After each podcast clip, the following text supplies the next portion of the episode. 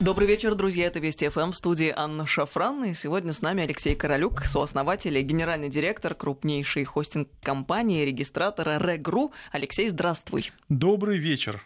Друзья, я напомню вам наши контакты. СМС-портал короткий номер 5533. Со слова «Вести» начинайте свои сообщения. И WhatsApp, Viber, +7 903 170 6363. Сюда можно писать бесплатно. Ну и мы понимаем, друзьям, что, коль у нас в гостях сегодня Алексей Королюк, значит, мы будем говорить о новых и новейших технологиях. Как раз подоспела очень удачно к нашему разговору новость. Или мы по следам нашего премьер-министра идем. Мы же знаем, что Дмитрий Анатольевич накануне тут прибыл в Женеву, посетил Центр ядерных исследований, осмотрел Большой Андронный коллайдер. А теперь вот как раз рассуждал на международной конференции труда по поводу искусственного интеллекта.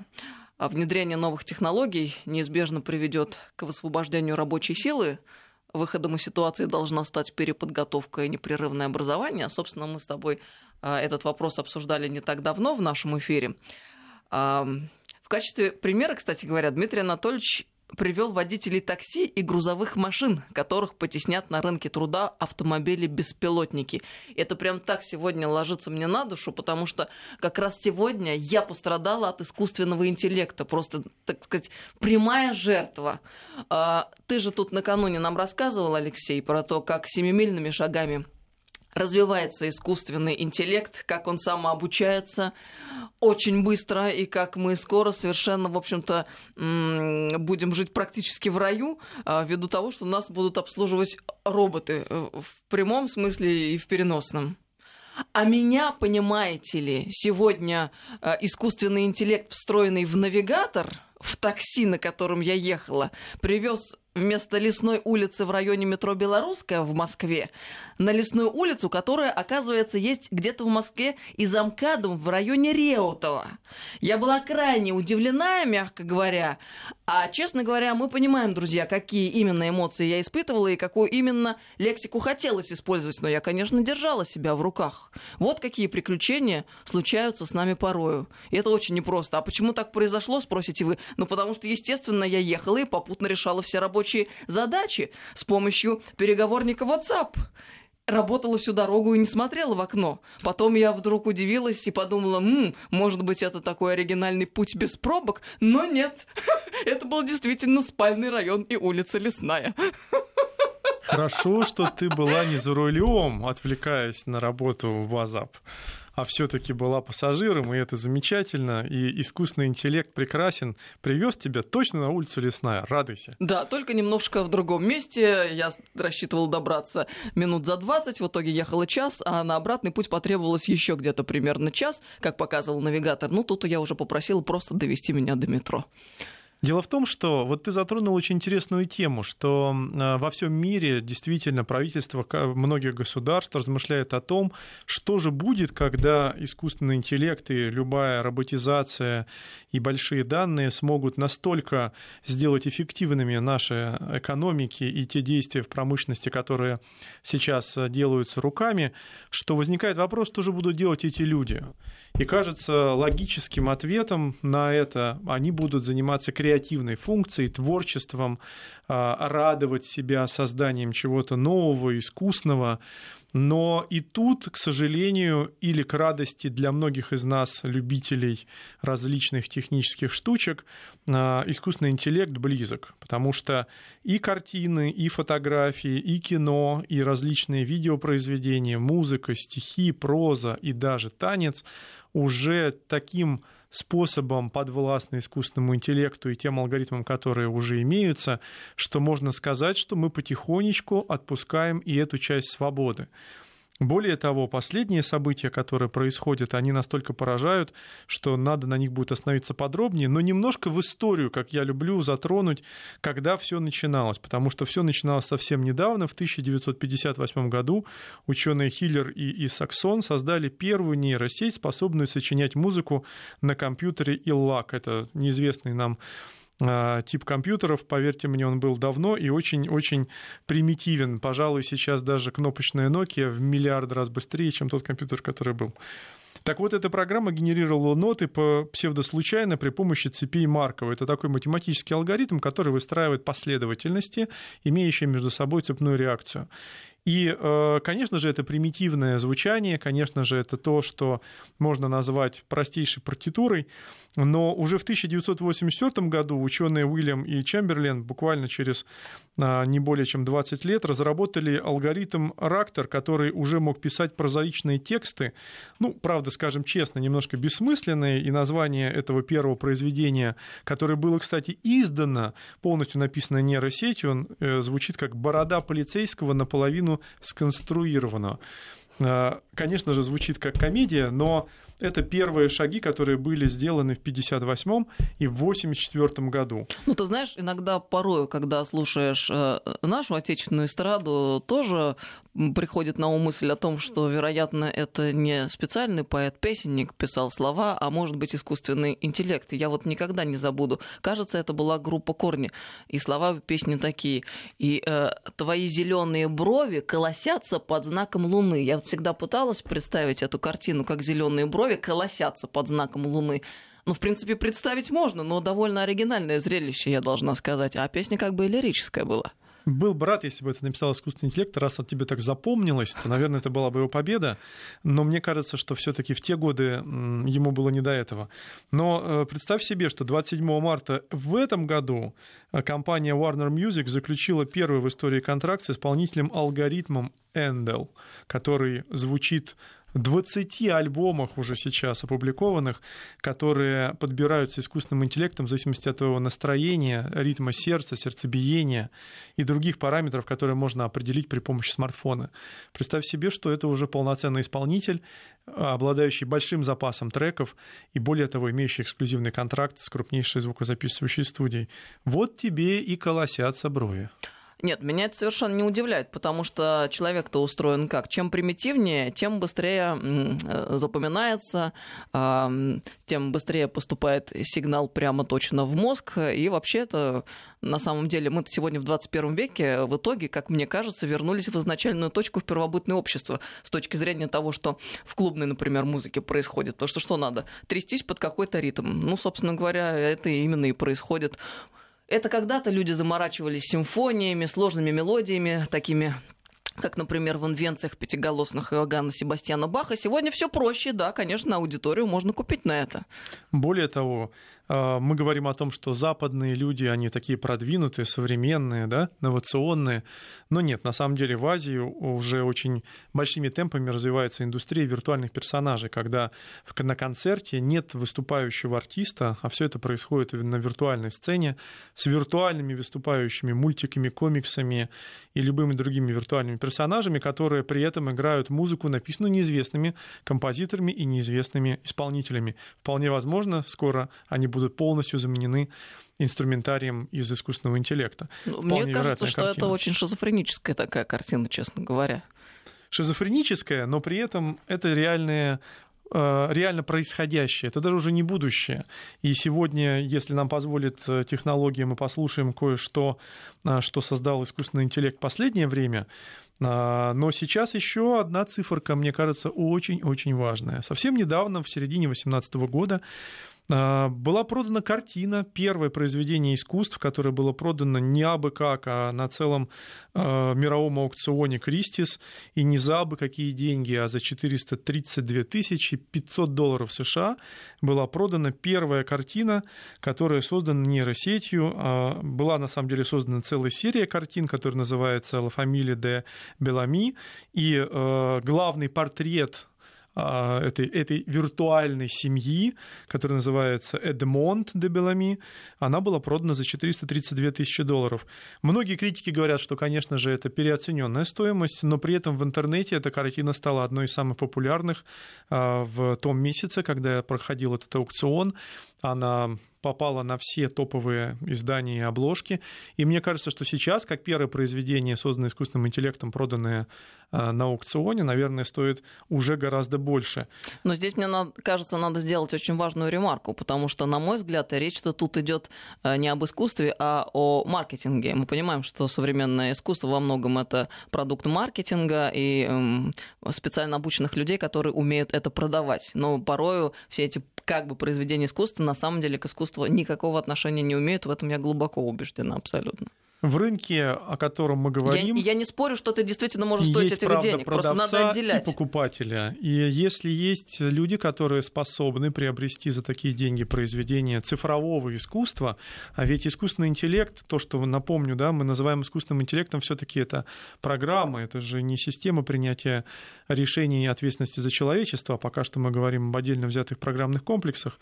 Так вот, в современном искусстве существует множество примеров, когда программы продают очень дорого, когда некое визуальное течение принимается в новой форме и продается за совершенно невероятные деньги. Понятно, но мы просто должны понимать, что есть разные парадигмы того, что происходит. Есть парадигма, в котором существует искусство, художники, которые получали образование, имеют талант, гений, и которые эти произведения искусства создают, и это именно то, что, на мой субъективный, безусловно, взгляд, что, по сути, искусством и является. Искусство – это что такое? Это то, к чему хочется вернуться, то, что хочется перечитать, пересмотреть, переслушать. И еще одно такое замечательное определение, мне нравится, его поэт дал. «Чувство доброе я лирой пробуждал». Вот когда рождается такое ощущение, для меня это искусство. Есть другая тема, которую я бы искусством вот так по-честному бы не назвала, но... Я бы назвала это псевдоискусством. Ты называешь это искусством. И я не спорю с тем, что некоторые люди могут это называть искусством. Но, на мой взгляд, это к настоящему искусству отношения никакого не имеет. В то же самое время мы понимаем, да, эта сфера существует, она продается, она востребована, поэтому просто мы должны принимать, что это есть. Эксперты разделяются во мнении относительно того, является ли программный код искусством или нет. Но всегда дается очень интересный пример. Деятельность людей науки – это искусство, создание вирусов, биологических вирусов или создание архитектуры – это искусство. Ведь это же наука, в основе которой лежит искусство. В данном случае научный процесс программирования высокого уровня и работа взаимоотношения с машинным миром высокого уровня порождают объект искусства. И эксперты, которые философствуют на этот вопрос, отвечают однозначно: искусство в программном коде, а это результат этого искусства. Ровно точно так же, как и популярность – это результат некого искусства, процесса, да? Ты знаешь, одна ремарка. Я тут беседовала с артистом, знакомым товарищем накануне эфира, и он очень правильные, на мой взгляд, вещи подсказал, те, которые я чувствовала, но ухватить никак не могла сформулировать. Так вот, он говорит, что в искусстве нет линейной логики, и вот что парадоксально, ошибка ведет порою в искусстве к новому решению, к открытию, понимаешь? Ошибка ломает стереотип. Вот иногда неправильно исполненный элемент вырабатывает как раз почерк. Вот Фред Астер, известный знаменитый чечеточник. Там многим казалось, что он как-то не так ставил ногу, но это стало его почерком, и со временем многие ему стали подражать. Вот что такое искусство. Оно как бы не поддается такой прямой инженерной логике. Там всегда может быть ошибка, и эта ошибка станет чем-то, наоборот, значимым и важным. Абсолютно с тобой соглашусь в той части, что роботы и, естественно, программы смогут делать искусство лишь тогда, когда оно будет принято большинством. Сейчас уникальность момента в том, что машинный метод воспроизведения прекрасно копирует стилистику, почерк, мазки, все, что хочешь, то, что касается аудиовизуального процесса. Но при этом эксперты говорят: да, это же очень похоже на первоисточник, кого копировали. Но если показать это обыденному человеку, он не будет воспринимать это как искусство, потому что в головах, в умах обычного человека все, что делает робот, ценится меньше, чем то, что делает человек. Такова функция сохранения человека как личности. Потому что если мы сами себе скажем, что мы делаем хуже, чем роботы, помнишь, это handmade, да, пресловутое, что мы делаем хуже, чем роботы, то мы потеряем себя. И вот на данный момент времени общество находится в такой стадии, когда оно это не принимает, поэтому все, что сделает робот, будет недооценено или оценено только малой группой людей. У нас будет скоро пауза, и если мы хотим привести какой-то пример нашим слушателям, надо это сделать сейчас. Вот ты, например, говорил о музыке, которую создает искусственный интеллект. Может быть, сейчас прослушаем фрагмент? Давайте послушаем сейчас фрагмент очень интересного, на мой взгляд, эксперимента. Это нейронная оборона, это целый альбом, который сделали программисты, работающие в Яндексе. Собственно говоря, в чем суть искусственного интеллекта внутри этого произведения? Все тексты, которые написаны внутри, это тексты по мотивам гражданской обороны, любимых исполнителей и создателей. Там всё вот прилично, музыка, цензурно. Там все прекрасно, особенно если мы послушаем небольшой отрывок, все будет прекрасно. Послушайте, как интересно робот слагает слова в тексты, в смыслы. Друзья, и вы пишите, что вы думаете по этому поводу, нравится, не нравится. 553320 и WhatsApp Viber +7 903 176 363. В ожидании чудес, невозможных чудес, я смотрю в темноту, но я не верю в прогресс. Я хочу быть убийцей, я хочу быть живым. Мне осталось всего лишь дожить на свете. Пока во понятно, что, в общем-то, действительно мы угадываем почерк, да, исполнителей, тому, тех, кому подражают в данном случае. Давайте напомню, как работает, в принципе, искусственный интеллект в текущем развитии. А вот извини, один вопрос небольшой. Здесь искусственный интеллект и мелодию написал, нет, и слова? Нет, в данном случае только тексты. Только тексты. Да, а уже, соответственно, озвучили сами ребята-программисты Алексей Тихонов и Иван Ямщиков. Они засунули, если можно так выразиться, внутрь искусственного интеллекта для создания паттерна тексты Егора Летова и «Гражданской обороны» и получили стилистику, которая абсолютно легла внутрь типичного воспроизведения подобной музыки, и ребята сами все записали. То есть искусственный интеллект способен воспроизвести стиль автора, правильно? В каждом отдельном случае искусственный интеллект решает задачу, которую поставил программист. В данном случае ребята еще в 2016 году, это по меркам нашего времени, течения времени в этой индустрии, это было очень давно, на грани исторической эры. Поэтому 3 года назад прошло, когда они поставили себе целью сгенерировать текст, который был бы очень похож на стилистику указанной группы. Я напомню, как работает нейросеть. Нейросеть работает методом итераций. В нее загружается большое количество данных, и в нейросети существует 2 элемента, 2 разных нейросети. Одна нейросеть является креатором, она создает что-то, а вторая нейросеть является цензором, она проверяет на соответствие в имеющихся больших данных. Что такое большие данные? Давайте разберемся. Сейчас достаточно нескольких тысяч кусков произведений, похожих между собой, или объектов изобразительного искусства, написанных в одном стиле, для того, чтобы нейросеть работала с высочайшим коэффициентом точности, близким к 90%. Если у вас есть десятки произведений, вы получите коэффициент эффективности порядка 60-65%. Нейросеть сможет на десятках произведений обучиться и повторить стилистику. Неважно, что это будет визуальное произведение или это будет звук, так или иначе нейронная сеть обучается даже на таких малых объемах. То есть, грубо говоря, если художник очень плодовитый и много написал картин за свою жизнь, то нейронная сеть, обучившись на наследии этого художника, может создать нечто новое в его стиле, и это будет довольно сложно отличить от руки автора, правильно? Да, это именно так, и более того, с учетом современных методов воспроизведения художественных, да, которые доступны сейчас роботизированной технике, можно повторить мазок, можно повторить определенный метод исполнения, ко всему прочему. Потому что, в отличие от человека, машина работает с сумасшедшим разрешением. Качество точки, микроны. И изучить можно стилистику до микрон. Поэтому настолько точная копия возможна только, конечно же, в исполнении машины. При этом, наверное, наши слушатели скажут, ну а как же душа, как же вот то, что заложено внутрь человека, и каким образом это может оказаться на холсте или в виде изображения в компьютере? Ответ на это имеется у ученых. Дело в том, что душа — это компиляция того, смысла и опыта, который получил человек на протяжении жизни. Мне так нравится, как ты вот сугубо материалистически рассуждаешь на эту тему, Алексей. Ну, вот мы люди разные, я не могу это совершенно принять, но спасибо, что есть разные люди, в этом наша сила и многообразие мира. Есть такая точка зрения.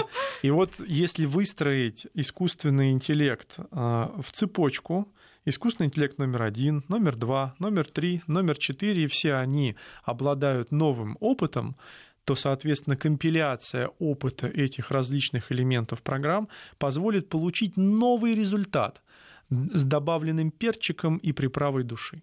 Тут люди пишут, и стоило тратить 3 года на эту ерунду, которую мы сейчас послушали. А вот зачем потратили 3 года на ерунду, об этом мы продолжим разговор через несколько минут после новостей. Говорим мы об искусственном интеллекте сегодня, который способен создавать произведения как бы искусства. С нами Алексей Королюк, сооснователь и генеральный директор крупнейшей хостинговой компании, регистратора Рег.ру. Продолжим.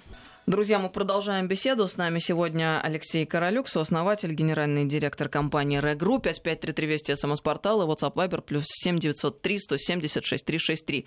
Вы пишете много? Нет, все это не по мне, не хочу жить в мире, где правят роботы. Так вот, друзья, мы же и рассуждаем об искусственном интеллекте с тем, чтобы понять, где та грань, до которой нас это устраивает и после которой это нас начинает тревожить. Вот смотрите, мы же все приветствуем, в принципе, ситуацию, когда искусственный интеллект облегчает нам повседневную жизнь. Ну, например, робот-пылесос или автопилот или какой-то агрегат, который может готовить еду. Но когда мы слышим о том, что искусственный интеллект дерзает создавать произведение искусства, то это у нас вызывает закономерный протест, потому что мы привыкли думать и полагать, что искусство — это акт, который не подвластен логике, инженерии и так далее. Это некий акт, который требует наличия души, так скажем. Что сейчас происходит в этой сфере? Сегодня мы разбираем эту ситуацию и пару сообщений, которые нам приходят. Слушая псевдолетова, вспоминается диалог из «Собачьего сердца». А если бы мозг Спинозы? Ну, на какого дьявола, спрашивается? Объясните мне, пожалуйста, зачем нужно искусственно фабриковать Спинозу, когда любая баба может его родить когда угодно? Вот такое сообщение. Или другое. Это, видимо, из фильма «Я робот» следующее. Про роботов и искусство. Дал Спунер. Санни, ты всего лишь машина, только имитация жизни. Робот сочинит симфонию, робот превратит кусок холста в шедевр искусства. Санни, а вы? Вот такие вопросы стоят перед человечеством сегодня. Ты знаешь, Ань, когда придет новое поколение, которое смотрело мультфильмы Дисней, и вот как раз об этом я хотел рассказать нашим слушателям. Компания Disney разработала алгоритм, который умеет снимать короткие анимационные видео по текстовому сценарию. Машина распознает текст сценария и затем составляет его в соответствующую 3D-модель, формирует абсолютный полный слепок мира виртуального, и внутренние персонажи оживают, ведут себя так, как написано в сценарии. Вот представь себе, что это произошло только сейчас, и дети, которые подрастают, они будут уже смотреть не те мультфильмы, которые нарисованы 10 000 рисунков и запущенные в едином потоке в 12 кадров, а они будут смотреть совсем иное качество видео. И вообще, в принципе, конечно же, текущее развитие нейросетей, оно направлено в части искусства на упрощение труда в киноиндустрии. Это вообще ключевая сейчас проблема, потому что киноиндустрия очень богата, очень большое количество расходов, которые несут на себе при создании фильма. Дорогостоящая, ты хотел сказать. Да, она дорогостоящая в производстве и при этом имеет деньги на то, чтобы их потратить немедленно на то, чтобы удешевить это производство. Это очень хорошая отрасль для экспериментов подобных систем. И, конечно, именно с них начинают свое путешествие те нейросистемы, которые сейчас есть. Так вот, очень интересный пример, который можно было посмотреть. Он создан был одним из программистов компании Google совсем недавно, всего 2 года назад.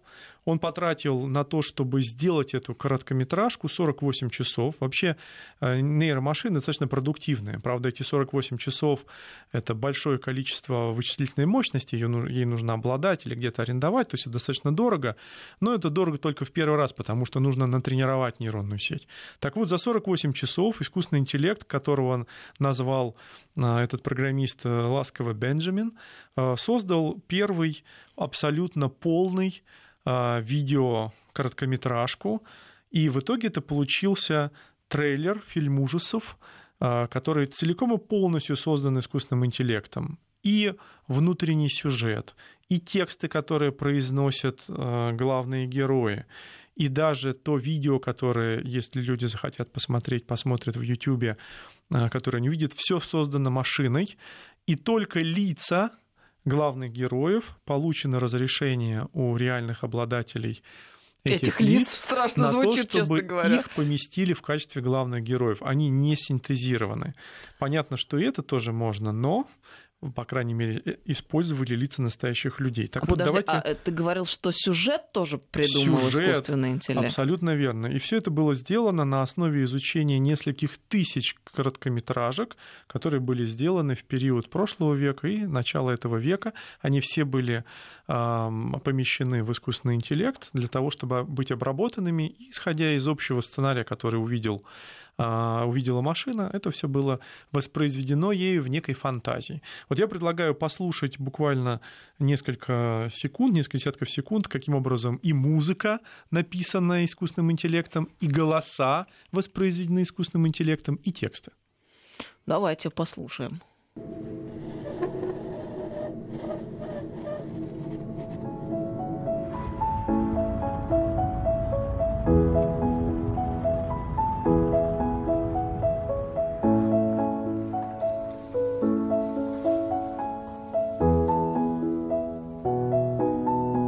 How do you know what happens to that guy? I'm doing it for you. Are you sure you need a problem? I'm not certain. I don't remember the loss of a substance. You can't do that. We're gonna have a completely pressure tape. Ну, в целом, очень похоже, да, на то, что мы могли бы назвать трейлером. Понятно, что это нуждается в рихтовке какой-то, но ясно, если доработать, то это вполне удобоваримая вещь. Конечно, и это сильно упрощает реализацию идей. То есть и музыка, и интершумы, и тексты, да, и то, как они озвучены, по большому счету, да, это может быть. При помощи нейросистем. И, на мой взгляд, это именно тот самый усилитель возможностей человека, который может дополнить себя оркестром дополнительных возможностей. Например, если кто-то пишет сценарий, но у него нет денег на то, чтобы отснять это или приобрести работу профессиональных актеров или звукорежиссеров, но он сценарист. Он может использовать свой навык, свою профессию для того, чтобы создать короткометражку, которая вполне возможно окажется очень даже популярной. Но вот здесь... Да, в общем, мы понимаем, что, наверное, нельзя это так отметать рьяно, когда мы, как мы пытаемся сделать в то время, когда говорим об искусственном интеллекте и искусстве. Я вот что вспомнила. Слушай, вот еще некоторое время назад, да еще в нашем детстве, никто из нас даже не представлял, что можно иметь возможность снимать кино и ролики вот здесь и сейчас, просто имея гаджет в руке. Сегодня мы понимаем, что это возможно и доступно просто всем и каждому. И все по большому счету в твоих руках. Но, тем не менее, человек все равно ограничен с точки зрения создания там, кинофильма, да, потому что в любом случае нужен сюжет, нужны актеры, нужны операторы, нужны монтажеры и так далее и тому подобное. Но пройдет, видимо, некоторое время, и это будет преодолено. На самом деле, в общем-то, довольно неплохо. И, наверное, надо сбалансированно подходить к каждой ситуации, взвешивать за и против. И, наверное, почему нет? Вот сейчас я уже к финалу нашего эфира начинаю приходить к такой мысли. Но ведь каждый из нас хочет обладать неограниченными возможностями, будь то сила физическая или интеллект, или какие-то умственные возможности. Мы хотим усилить себя во всех, абсолютно во всех проявлениях. И у нас, конечно же, как и у абсолютно любого специалиста, некая ограниченная область знаний, экстремум, в котором мы очень хороши. И этот экстремум при помощи оркестрации неких технологий может дать новый невероятный результат. Вернемся к терминологии. Помните, в некоторых наших прошлых передачах я говорил о том, что существует тест Тьюринга, который определяет, кто находится по ту сторону стены. То есть это слепой тест, который, если пройдет машина, тест Тьюринга, то ее можно признать человеком. И вот как этот тест проводится? Он проводится при помощи слепого тестирования. Вы смотрите или слушаете, или играете с несколькими участниками, один из которых является машина. И если вы способны определить, что на той стороне машина, значит, машина не прошла тест Тьюринга. А если вы уже не можете определить на той стороне алгоритм или человек, значит, наверное, там человек. И вот так звучит определение теста Тьюринга. Так вот, представьте себе, что когда люди смотрят на произведения, созданные нейронными сетями, например, лица других людей. Компания NVIDIA при помощи своих технологий давно показывает очень интересный фокус, когда мгновение ока генерируется, как это не смешно звучит, новая личность в виде лица, тела, и мы видим эту обновленную фотографию. Для чего это нужно? Ну, опять-таки, конечно же, это нужно для компьютерных игр, потому что мы хотим видеть, что в зале болельщиков на футбольном матче совершенно разные лица. Мы радуемся, как дети, что вот надо же, какие прекрасные компьютерные игры. Мы хотим видеть разных персонажей и их правдоподобную мимику внутри компьютерных игр. И точно так же мы хотим видеть зрелищные баталии внутри видеофрагментов. Так вот, для всего этого и существуют подобные технологии. Но когда мы смотрим в отдельности отдельно взятое изображение, фотографии несуществующих людей, и при этом не можем поверить в то, что это было сделано не человеком, и это не фотография, вот тут-то как раз мурашки по телу и бегут. И даже у меня, когда я вижу это снова и снова, в новые и новые итерации, и когда уже количество глаз на месте и в нужном объеме, когда ты не можешь понять, где же подвох, но неужели это не настоящий человек? И так раз за разом, десяток за десятком людей. Это очень интересно. Более того, сейчас роботизированные подобные технологии, алгоритмы позволяют как бы раскрасить мир. Вы же знаете, да, что можно сохранить черно-белую фотографию и попросить искусственный интеллект сделать ее цветной. Это достаточно простая функция, которая сейчас присутствует почти во всех фильтрах, которые имеются в наших телефонах и, конечно же, профессиональных фоторедакторах. Так вот, нам уже это не кажется удивительным. Ну, это же просто разукрасить фотографию. Представьте себе, какое количество работы стоит за этим. Ведь нужно было обучить машину видеть объекты по их обрисам и знать из современного мира, какого цвета этот объект. И когда вы берете свою детскую фотографию прошлого века и импортируете в фоторедактор и говорите ему «разукрась», ведь дальше происходит магия, эта фотография становится цветной. Но технологии пошли дальше, к этому мы уже привыкли. И вот совсем недавно появился невероятный, на мой взгляд, проект, который сделан в России вместе с компанией Samsung.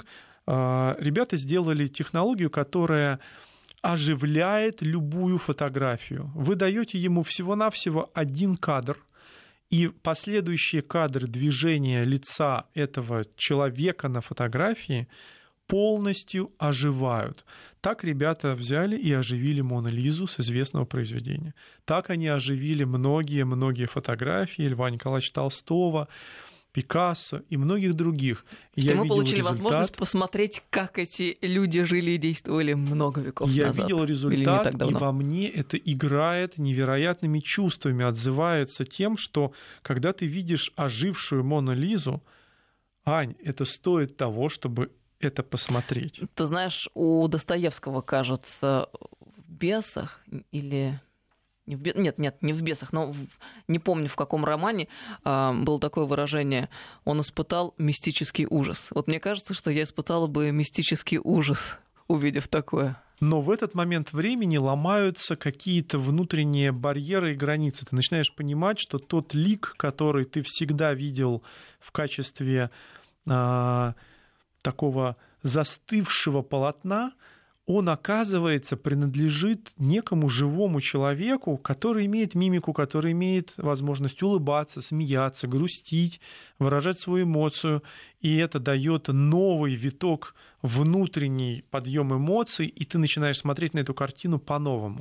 «Униженные и оскорбленные» Достоевский. Вот там, по-моему, это было. Слушай, это... Ты знаешь, ты очень тревожишь наших слушателей своими рассказами. Слушаю созданную нейросетью песню, работая в огороде, испытываю когнитивный диссонанс, сознавая, насколько далеко вперед шагнула наука, при том, что большинство людей все так же, как и сотни лет назад, вручную пропалывают свои грядки.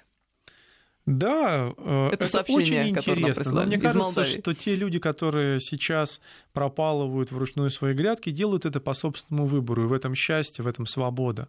А давай попросим включить третий наш фрагмент, который мы заготовили для наших слушателей. Давайте послушаем.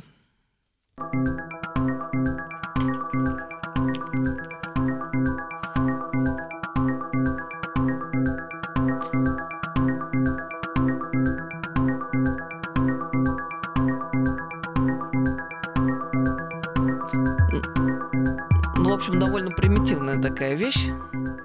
Это называется медитативная музыка. И, конечно, мы поставили с самого начала. Вы знаете, что для того, чтобы войти в состояние потока, а выделяется порядка 20 состояний человека в его повседневной жизни, когда он может тем или иным способом при помощи музыки, белого шума, специальных звуков помочь себе настроиться на ту или иную деятельность, так вот это как раз пример медитативной музыки. Меня, честно говоря, это пугает. Я бы лучше помедицировала под Моцарта или Баха. Твое счастье, что ты его понимаешь, и твое счастье, что он тебе аккомпанирует в определенный момент твоей жизни. Но не у всех это происходит. И могу тебе сказать, что благодаря современным технологиям, когда считывается твое состояние тела, твой ритм, пульс, ритмика голоса и тот вид деятельности, которым ты планируешь заниматься, машина может дать тебе необходимые звуки для вхождения в состояние в поток. Но это означает полную управляемость, между прочим, человеком извне. Тот фрагмент, который мы сейчас с тобой прослушали с нашими слушателями, был скачан уже более 70 миллионов раз. Боже мой! И является одним из самых-самых хитовых произведений для медитации. Ты серьезно это? Да, абсолютно. 70 миллионов раз вот эту мелодию скачали? Да. Вот у меня все больше и больше складывается ощущение, что я что-то не понимаю в этом мире современном. Ну, ты знаешь, тогда в таком случае многие культуры современной музыки тебе также непонятны. Это точно, абсолютно. И это нормально, Ань, потому что... Ты на меня сейчас так посмотрел, как будто бы это конфликт отцов и детей уже. Я все время привыкла именно так это и есть. Считать, что молодая в коллективе самая, но это уже не так.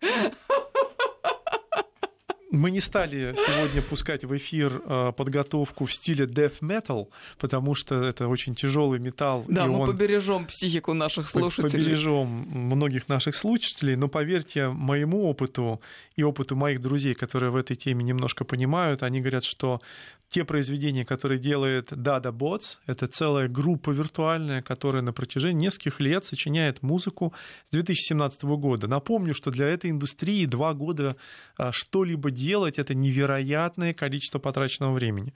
Поэтому эти ребята — безусловные профессионалы, которые делают прекрасную музыку. Ее оценивают профессионалы как довольно приличную, то есть 3+. При этом на создание 400 вариантов мелодии уходит 3 минуты. Слушаю музыку, пишут нам из Украины, сгенерированную искусственным интеллектом про паловые грядки. Отличный пример многоукладности. Смешно, да. И давайте затронем еще одну часть возможностей, которые машины сейчас занимают. Это, конечно же, текст. Мы начали с прослушивания мелодий, в тексты, в которые придумала машина. И мне кажется, что было бы логично порассуждать о том, что изначально, испокон веков, было доступно человеку в виде сложнейшей формы. Это рифма, стиль и ритм, да, который мы можем изложить в тексте и можем изложить в стихах, либо в каком-то литературном произведении. Как раз здесь уже достаточно давно работают машины. Они нам помогают не только сочинять стихи, но и то, чем мы пользуемся каждый день внутри наших смартфонов. Это технология дополнения смысла при печати. То, что называется автокоррекцией, и то, что называется автопродолжением текста. Наверное, ты пользовалась этим, печатаешь на айфоне, либо в Samsung, используя клавиатуру компании Google, печатаешь текст, и тебе следующее слово подставляет машина, да? Это так называемое автодополнение. Так вот, представьте себе, что уже сейчас искусственный интеллект дописал сценарный ход 8-го сезона «Игры престолов». Ну, понятно, что он уже вышел, а дело было в 2017 году, это новость от этого 2017 года. Так вот, инженер-программист, поклонник, естественно, «Игры престолов» Зак Таутут сделал невероятное, он импортировал в машину при помощи специального, конечно, языка разметки все предыдущие 7 сезонов и решил таки спросить машину, что же будет. И, о удивление, что машина мало того, что придумала сценарный подход на следующие несколько серий, так еще и указала на явные ошибки сценаристов предыдущих. Это смешно. Вот это, мне кажется, действительно прорыв. Ну и, конечно же, стихи и еще раз стихи. Ань, можно попросить тебя прочитать? У тебя такая хорошая дикция. Ты говоришь, что это называется лингвоформами, когда искусственный интеллект подражает стилю. Я вас сразу должна, друзья, предупредить, не ищите смысла в этих строках, но стиль, мне кажется, вы угадаете. Я сейчас буду читать, а вы пишите, как вы думаете, на кого это похоже. У нас очень мало времени осталось до конца программы. Текст, созданный искусственным интеллектом в подражание одному из известных поэтов. «И взор смущенный, уж нежданный, ее призывный приговор, все чувства ваши постоянный, мой холоден певец и вор, нет, ты не знаешь, ты не спросишь, но он душою обуян, ты не прочтешь, и ты не бросишь, густой порой лежит фонтан, с кем мы с тобою потеряли, где нивы липы обвелись, и плачем мы о них страдали, на западе огни зажглись, стоял великий, дерзновенный, как лебедь в поле утомленный». Угадывается, друзья? Кто? Шикарное. Нам из аппаратной сейчас подсказывают. Я посмотрю, успели ли наши слушатели написать. Сейчас, секундочку. Ну, про Пушкина люди пишут. Это кому было подражание? Ответ-то правильный. Александр Сергеевич Пушкин. Да. И в завершение, наверное, нашей сегодняшней передачи два слова, что интеллектуальные машины, которые созданы компанией Илона Маска, могут генерировать 40 тысяч новостей в 1 секунду. Конечно же, новости будут фейковыми. Спасибо большое. Алексей Королюк был с нами сегодня в студии, сооснователь и генеральный директор крупнейшей хостинг-компании, регистратора Рег.ру. Пишут люди: Анна, вы правы, мистический ужас. Ну, вот так развиваются технологии, искусственный интеллект. Мы продолжим эту тему в следующих программах. Всем доброго вечера, друзья.